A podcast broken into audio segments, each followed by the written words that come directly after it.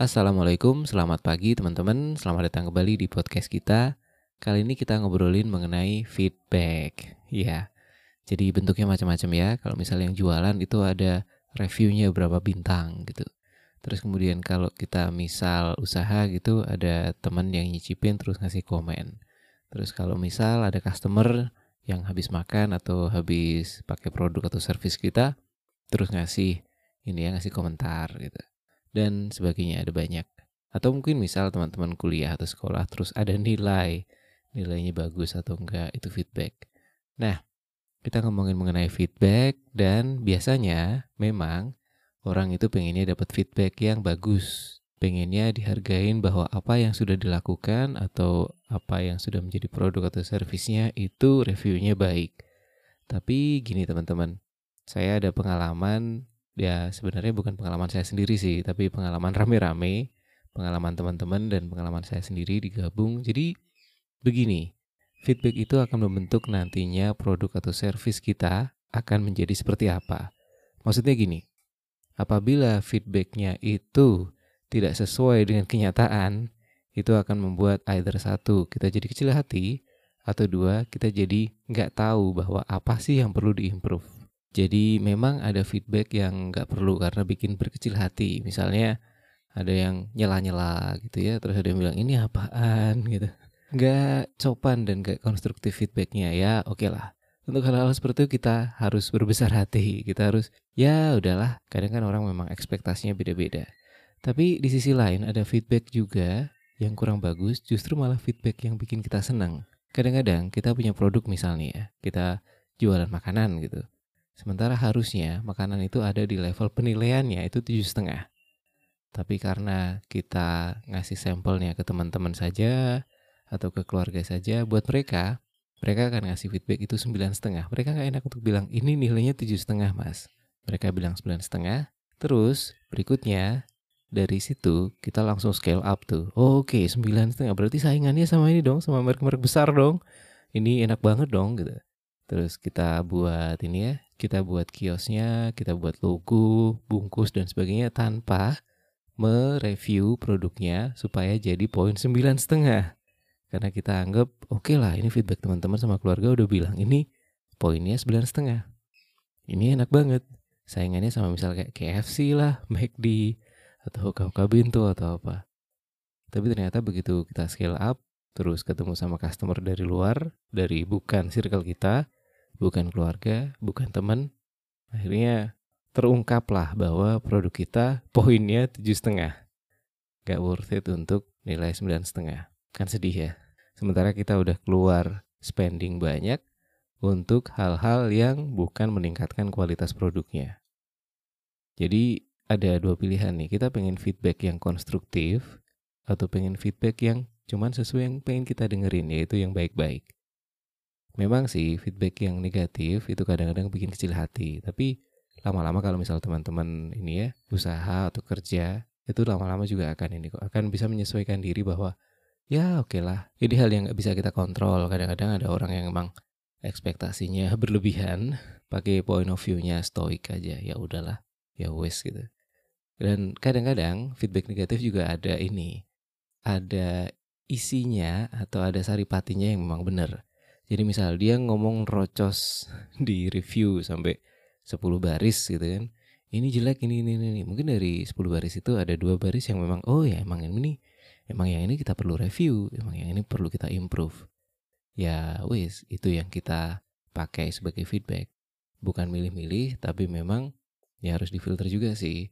Kalau misal semua feedback negatif terus juga kita telan mentah-mentah ya jadinya malah kecil hati, nggak semangat. Tapi juga kalau semua feedback positif yang terutama dari circle dekat itu juga bahaya karena kita jadi nggak tahu nih the real customer itu feedbacknya apa. Nah tadi aku bilang pengalamanku dan teman-teman jadi gini. Salah satu yang saya amatin dari sebuah grup WhatsApp mengenai YouTube. Jadi aku sama teman-teman ada grup untuk teman-teman yang ini ya, yang nyobain bikin channel YouTube.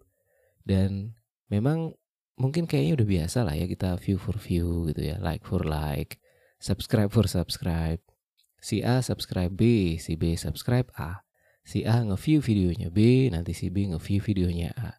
terus dikasih komentar oh bagus gitu diklik like oh iya like-nya nambah gitu terus gitu terus gitu terus sampai kemudian bisa nambah dan tiap hari itu effortnya si A nge-like punya B, C, D, E, F, G dan seterusnya terus nanti si B juga nge-like A, C, D, E dan seterusnya nah ujung-ujungnya pada saat terkumpul jam tayang sama jumlah subscriber itu kadang-kadang itu udah keteteran tuh untuk nge ini ya untuk sorry untuk ngider ke channel-channel lain yang memang istilahnya kayak teman-teman gitu untuk ngeklik like, nge-view, sub, eh, subscribe udah ya, nge-boosting jam tayang.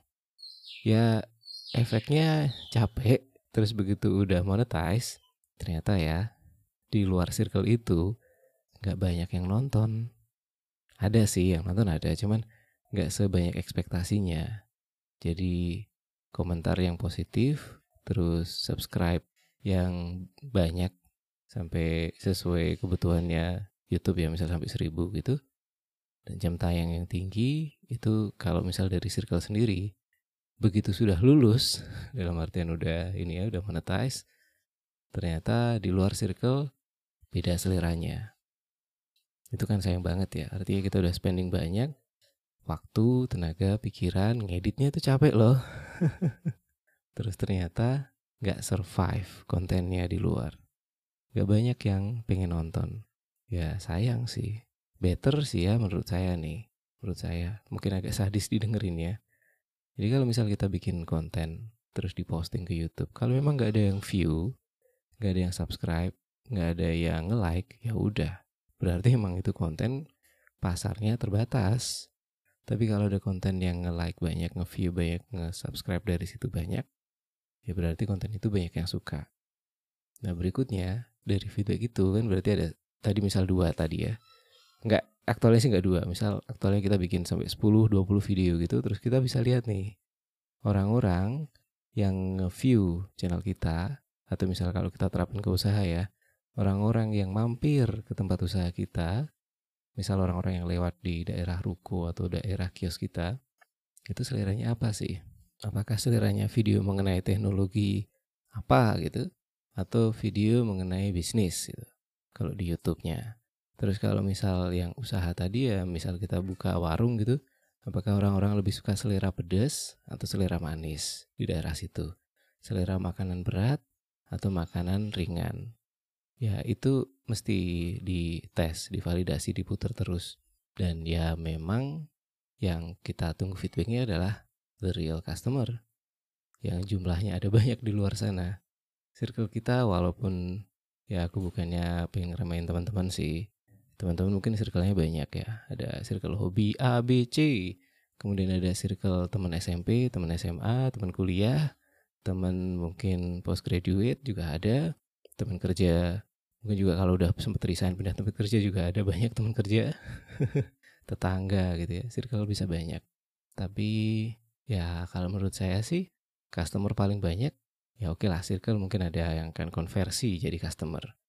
Tapi di luar sana itu lebih banyak lagi dan ya mereka kalau boleh dibilang dalam tanda kutip the real customer, the real feedback. Ya balik lagi yang pertama tadi kalau misal kita bikin sesuatu misal kita bikin ini ya uh, fried chicken terus sama saudara teman kita dibilang oh ini enak poin sembilan setengah yang tadi tuh terus diaduin sama KFC ternyata enggak ini nggak bisa nyaingin rasanya ya ya babak belur kalau kita bikin kios segede KFC. Di sisi lain, KFC kan jualannya bukan cuma sama keluarga yang punya franchise. Enggak, jualannya keluar.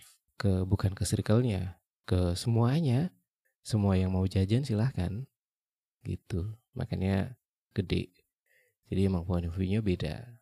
Tapi ya ini cuma salah satu point of view ya, salah satu sudut pandang silahkan kalau misal teman-teman punya sudut pandang lain karena memang nggak bisa one size fits all sih emang ada juga bisnis usaha atau hal yang mungkin lebih cocok untuk circle yang kita sudah punya. Jadi ngembanginnya dari circle dari relasi-relasi. Ada juga sih hal-hal seperti itu. Tapi kalau misal untuk hal yang lebih ke masal lebih ke pasar yang lebih lebar yaitu tadi. Kadang-kadang perlu survival. Dilihat oh ini produk atau jasanya survive atau enggak. Kalau enggak ya wes. Kalau survive bagus ya lanjut di improve gitu. Gitu sih. Oke, itu saja pagi ini. Sambil ngopi-ngopi dulu silahkan. Semoga bermanfaat. Sampai ketemu di podcast berikutnya. Wassalamualaikum. Bye.